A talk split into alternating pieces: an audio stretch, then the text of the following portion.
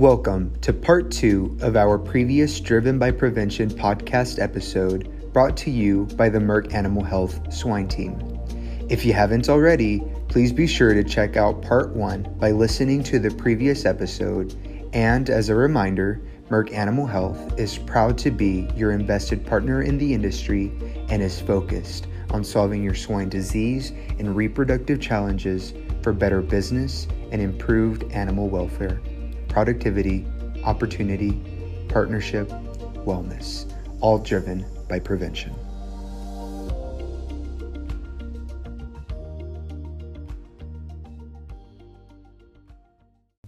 So management is important and the labor force is important, but record keeping, because if you're not, you can visually track things and work from memory, but if you're not actually documenting, you may think one thing, but when you go back to the records, you'll be seeing something completely different in your operation, good or bad. Yeah, and it kind of goes back to the old saying, you can't manage what you don't measure. And so this is another piece that I feel that we need to be measuring more closely is those changes in body condition, particularly as those animals go into farrowing. We can go back and look and see how that animal was handled in that gestation period. Likewise, in the lactation period, particularly we talk about seasonal anaphylaxis. If I'm the breeding technician, I want to understand how my farrowing people fed those sows. How much body weight did they lose? What was their body condition score going into farrowing? What was their body condition score going out of farrowing? Because that tells us how much body weight that animal lost during lactation. It allows us to prepare that, hey, we're going to have some issues with this wean sow population if we have a high percentage of those animals that lost body weight in lactation. And it creates a feedback mechanism back to farrowing. If the breeders are seeing a bunch of thin sows come out, they can go back into farrowing and say, hey, what are we missing here? We've got some opportunities to do a better job of trying to drive feed intake and prevent body weight loss in this population of animals. Mm-hmm. Mm-hmm. Can you discuss when skip-a-heat should be used versus PG 600? So I think if you have a sow coming out of lactation who's really lost a lot of condition and is thin, she's probably, again, to minimize the use of PG 600, she's probably one where you might want to consider skipping a heat instead of trying to use PG 600. She might have other issues going on in terms of maybe oocyte quality being low because she's in this negative body condition that PG 600 may not be able to help make up for. So she would be a good one to think about skipping a heat and then trying to breed her on the next heat versus just doing a drug intervention on. Now, the last 3-5 years, we've heard a lot about batch farrowing. Is that something we're going to see growing? Are producers getting the most benefit out of switching to or going from normal or what we know as traditional farrowing to batch farrowing, and will it work for everybody? I mean, it seems like there's more interest in batch farrowing, and some systems are looking at that. The batch farrowing systems that I've been exposed to are typically set up on a 4-week batch with 5 groups, part of that 20-week cycle. The batch farrowing systems, they do work. I mean, I think one of the benefits there from a health standpoint is now you've got the same age animals all in the farrowing house, so you don't have multi-age animals spread through that farrowing house. So you got more of a homogeneous population of animals from a health standpoint. As you think about some of the other benefits with batch farrowing, you got a large wean pig population. And so you think about how a farm was set up or a system. A lot of times our wean to market facilities don't fit our sow farms perfectly from a flow standpoint. A lot of times these wean to market facilities are large facilities. And we have extended fill times, particularly if they're getting sourced from smaller sow farms. And so a batch farrowing system allows you to create a large wean pig population, and we're able to fill those wean to market facilities a lot faster. And so you have less fill time, and there's some benefits of having a quicker fill time as it relates to health of those animals, how you feed those animals, environmental management, et cetera. So, batch farrowing is something to be looked at, and also from a labor standpoint, you're able to concentrate all that labor on farrowing. I mean, you're farrowing all those animals in a given week, and so you're able to take the farm's labor personnel and focus on day one care and farrowing out animals, and scheduling is another big factor with batch farrowing. You're able to schedule that labor. You know when all those animals are going to be feral and they're not, you know, strung out over multiple weeks. You just got one heavy week and you put resources toward it. And so there's some inherent benefits to it. There's some disadvantages too when you're farrowing that many animals, particularly as you think about nurse owl management and how you deal with that. And you've got some increased non-productive days in a batch farrowing system as well. Another consideration would be the gilt management to feed into a batch system. So you probably have to use some more Altrenogest-based products to do some synchronization of those gilts, since your breeding will be also concentrated just like your farrowing. So gilt pool management becomes another consideration. Can you expand on Altrenogest used to synchronize gilt populations? Yeah, so I think we can. So Altrenogest is going to be able to synchronize estrus in a group of females to enter into the breeding herd. So we can use that. We may be able to identify like gaps in breeding targets or big groups of sows that we may want to call from disease or things like that, where we're going to need these larger groups. So Altrenogest is a really great tool for us to be able to create large groups that will enter at the same time. And so it's really beneficial to use in a batch farrowing system, like we talked about, to have those groups entering on a specific week.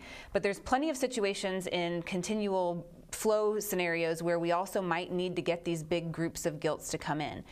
Probably also maybe a little bit in the summer when we are expecting some seasonal infertility issues, we may be able to use some Altrenogest to have more replacement gilts ready to go into the herd.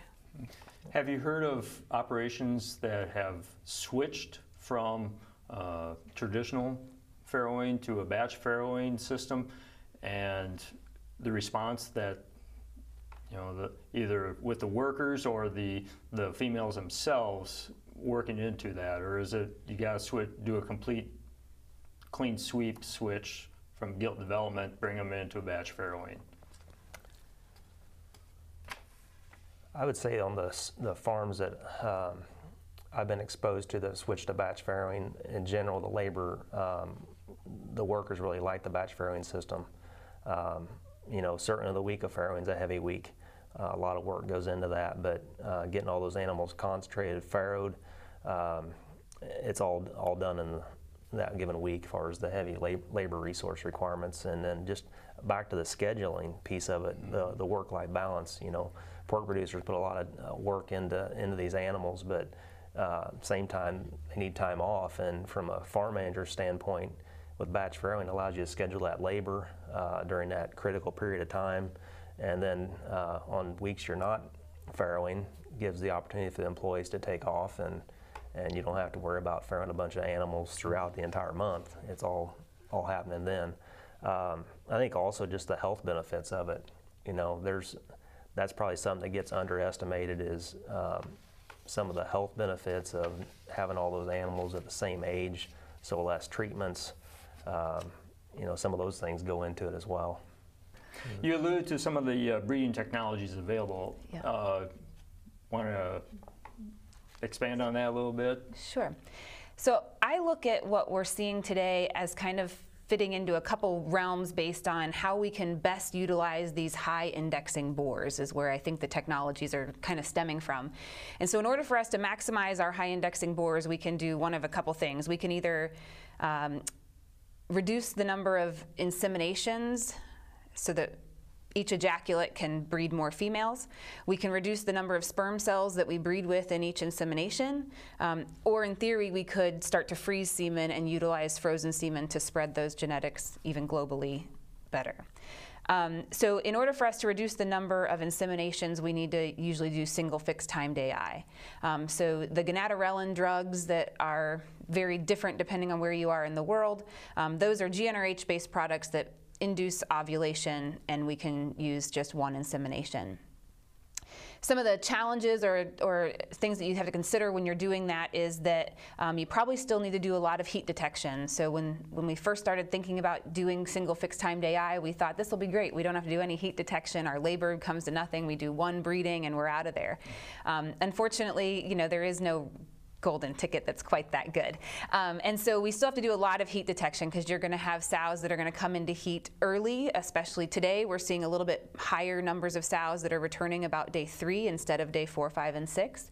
And so those animals would probably ovulate before we would be inducing them to. And then especially during the summer, you might have a lot of sows that are going to return later and they are not able to ovulate in response to the drugs at day 4. So I think there's still a lot of heat detection that needs to be done, and that's a lot of training with your employees to be able to identify the animals that maybe won't be able to respond to those protocols.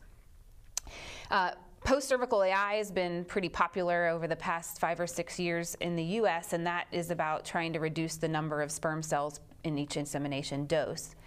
And PCAI is different but similar to conventional AI. So in conventional AI, we put the semen into the cervix and the sow needs to be in standing heat while we do it, and she needs to basically accept through muscle contractions, kind of draw the semen in during the breeding process. So each insemination conventionally maybe takes 2 to 3 minutes per sow. When you do post-cervical AI, you want to heat detect first and then come back while the sow is in her refractory period. So that is somewhere between about 10 and 40 minutes after heat detection. And we're going to use a different catheter that has a small inner diameter catheter that goes all the way into the uterus, and we're going to deposit the semen further into her reproductive tract. And so we don't want her to be in the standing heat reflex when we do that kind of insemination, because standing heat basically is a whole lot of muscle contraction, and we wouldn't have a good chance of threading that inner catheter in if her cervix was constantly squeezing us out. And then at that point, she isn't going to draw the semen in because she's not standing, and so we have to use gentle pressure to kind of force the semen in. So the idea was that if you adopt PCAI and you're putting the semen further into her reproductive tract, more semen then will make it to the site of fertilization. If you could put less in because it won't be filtered out by the cervix. And so a lot of farms jumped maybe a little too fast into lowering the dose of semen. And so we typically have about an 80 milliliter dose of semen that has 3 billion sperm cells for conventional AI. And we started out just dividing that in half. To do a post-cervical AI dose. And well-managed farms still had pretty good reproductive performance at that level. And so then some farms tried to go even lower, and I think when we hit seasonal infertility in the sow, and you may be getting semen that is also impacted by season, some of those lower doses started to struggle a little bit. So my recommendation is start by just adopting PCAI first and keep 3 billion. And if you get that going well, go to about a 3/4 dose and kind of slowly step down the dose that you are putting in. Mm-hmm. Now, AI is an art form to do it right. Yes. Does this require, post-cervical AI, does that require even a more trained technician? Or if you're an AI technician, you'll master PCAI? I believe if you're an AI technician, you'll master PCAI. I think it provides a little bit more information about where your animal is in her standing heat. And so that the cervix is going to be really tight when the sow is not in heat. It's going to open up and loosen when she's in heat, and as she's starting to go out of heat, it's going to kind of clamp back down. And when you get good and you've bred enough sows, you can start to kind of identify where they are in that heat process and when they're coming back out of heat specifically, where you might be breeding for kind of no good reason. And that's just based on how easy or hard it is to thread that inner catheter. So I think a well-trained technician, anybody can kind of learn how to do it. It's pretty simple. But then a well-trained technician can also start to look at their animals and understand their heat cycles even better. Okay. What about these breeding technologies as it relates to the gilt? How do you handle the gilt with PCAI or single fixed time insemination? That's a good question. So from a PCAI standpoint, the AI companies are selling gilt-specific PCAI catheters. my personal opinion is that the guilt's a challenge with PCAI. Mm-hmm. One is that the just overall size of her reproductive tract is so much smaller. So to thread that inner catheter through her cervix can just be challenging because it's small.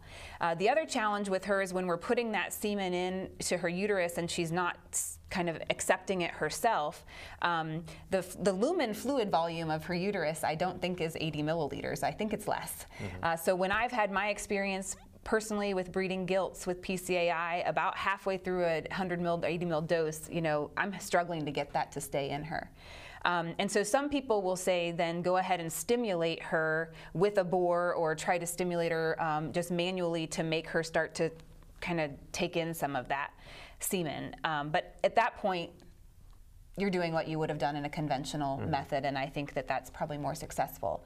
I think there is a little bit of data that shows maybe a small reduction in infertility and gilts with PCAI, but I think probably a lot of that just comes down to the technique and getting that inner catheter all the way into the uterus and being a challenge in gilt. So it's not impossible, and I think there are some certain systems that are making it work, but my recommendation right now is that it's probably a little bit risky. Mm-hmm. Some of the reproductive technologies also can reduce the amount of time that breeding is taking place over, which then ends up synchronizing the farrowing event a little bit as well. And so you can use some of these other technologies to synchronize that, and you can use induction as well. So sometimes I think farrowing induction's gotten a bad rap, but it can be a really useful tool to increase the number of animals that are farrowing when your labor is present, and that saves piglets. Mm-hmm. We've addressed management a lot today. Are there some management issues that operations need to hold to for semen supply management? Yes. So I think maybe we can look at that two ways. One is just generally everything kills sperm. So I always joke with my students in class that you can just look at them funny and they're going to start dying. So we need to treat each individual dose of semen as something that needs to have a maintained environment. So most of that comes down to temperature management. And so when you receive the semen at the sow farm, it needs to be managed at the drop site. The temperature needs to be very closely managed, and then once it moves into the sow barn, the temperature needs to be managed. That's probably the most important thing to do, is being sure we're checking temperature. So the semen shouldn't come out of the cooler and go into the barn and then come back into the cooler, especially in the summer months. You've just warmed that semen up several degrees and then trying to put it back down. So that's one benefit also of PCAI compared to conventional AI, is that when I go into the barn, I know exactly how many doses of semen I need to bring with me because I've already performed heat detection. So I'm able to kind of manage semen a little bit that way.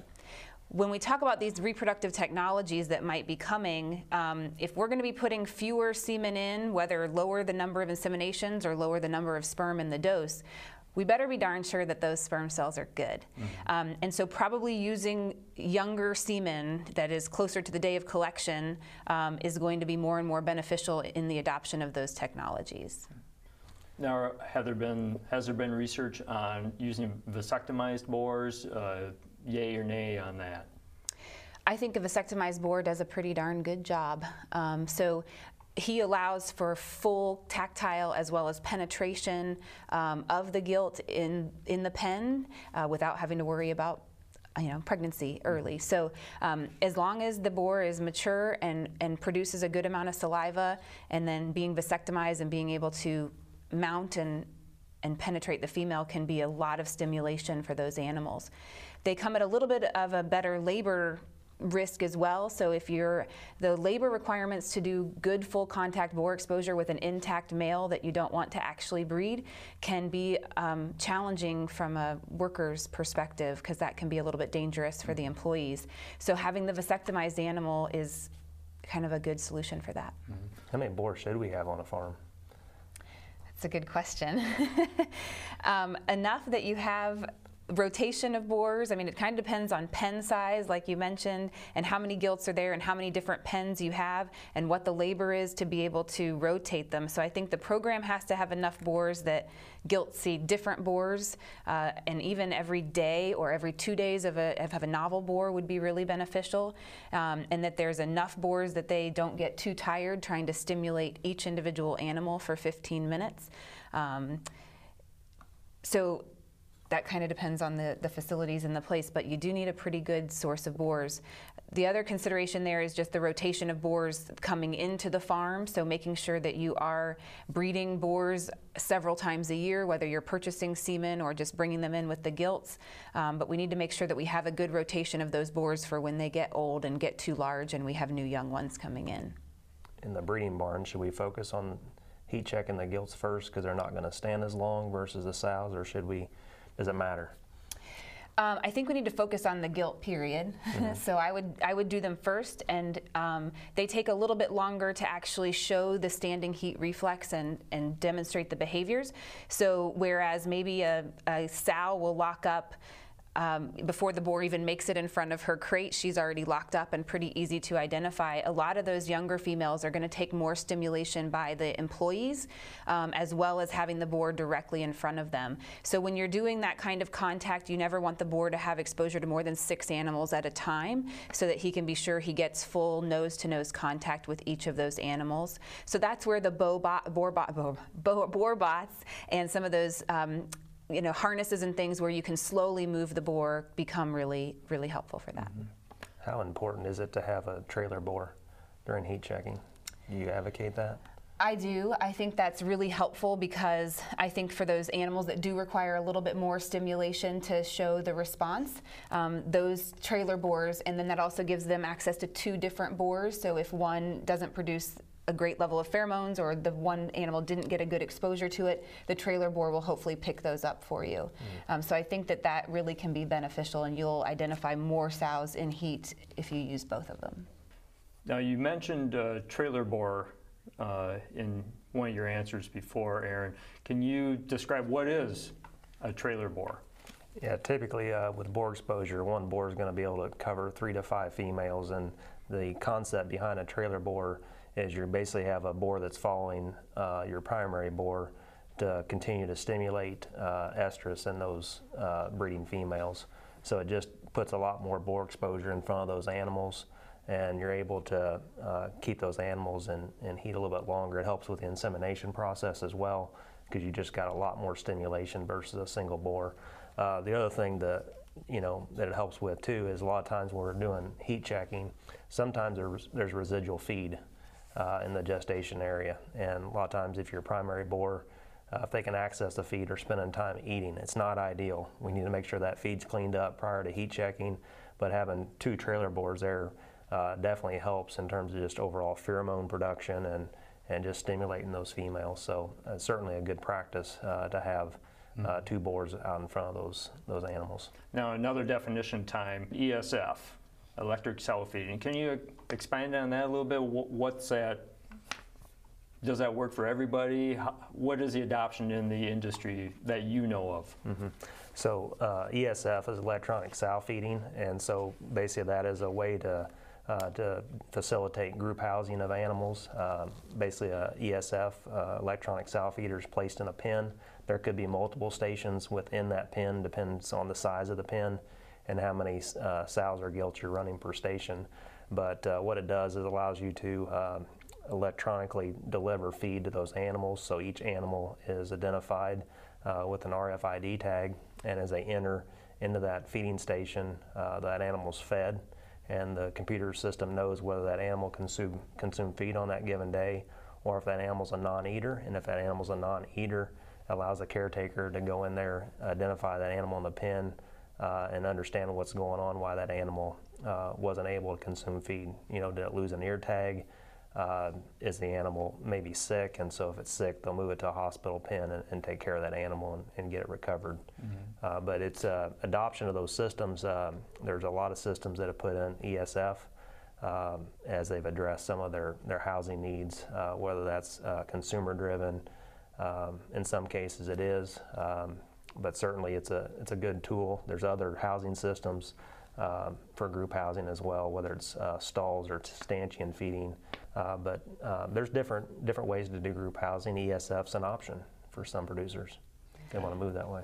And I think the ESF's another great example of how we are managing individual animals in large groups, mm-hmm. right? So this, like Aaron mentioned, if the animal's off feed, I now have a early indicator of maybe a health problem or something, a lameness issue or something wrong with that animal. So from a welfare perspective, I'm able to identify animals a lot quicker possibly that maybe have some health issues. So I can individually manage their feed in a group while they still get to be in a group setting. And I think that's a really unique opportunity for us that was kind of taken away when we started, when some farms moved to the group housing and gestation versus the stalls. The stalls gave us the ability to individually feed and adjust on body condition, but the ESFs then put that back to us as a tool in group housing.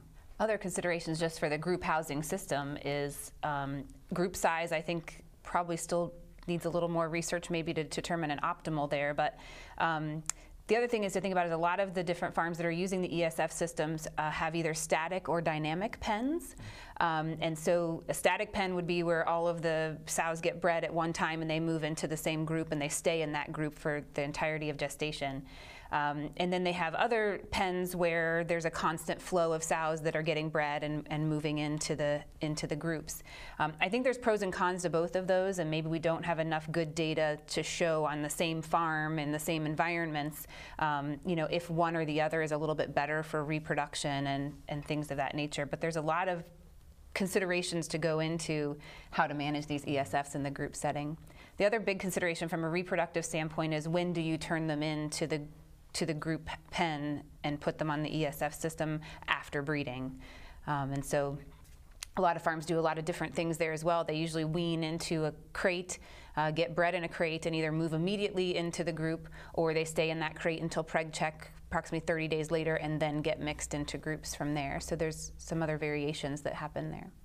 And there's a variety of what works and what doesn't depending on the operation, the timing of movement into that. And there's like the number of females in the group setting. Yes, from a facility standpoint, you have to have enough crates to hold all of the sows that you would need to hold for 30 full days, plus any sick and injured that need to be removed and individually managed. They need to have their space as well. So if you're going to hold them for 30 days, you have to have the facilities to be able to do that. Otherwise, there's pretty clear physiology of what happens after breeding in terms of the time for fertilization, the importance of that early prior to implantation period where that embryo is free-floating in the uterus is when we really want to avoid stress in that female. And implantation really isn't completed until maybe 28 to 30 days into gestation. And so we have that whole window of time where we can reduce basically, fertilization from happening in that period if we induce stress of mixing at those times. So the rules of thumb usually are really, really early or wait 30 days. A lot of farms will move by week. So whoever gets bred that week then gets moved at the end of the week into the group. But then you're actually mixing between days 4 and 7 after breeding, which is actually a really bad time to be doing that. So a lot of consideration into the flow of animals into those groups needs to be taken too. Okay. Well, I want to thank Dr. Kara Stewart and Dr. Aaron Gaines for great information, a lot of good discussion going on today, and I want to thank you for joining us on today's webinar. We will be getting to the question and answer session, so hopefully you have been, we've got some great questions in already, and we'll get to as many as we can. Thank you for joining us today.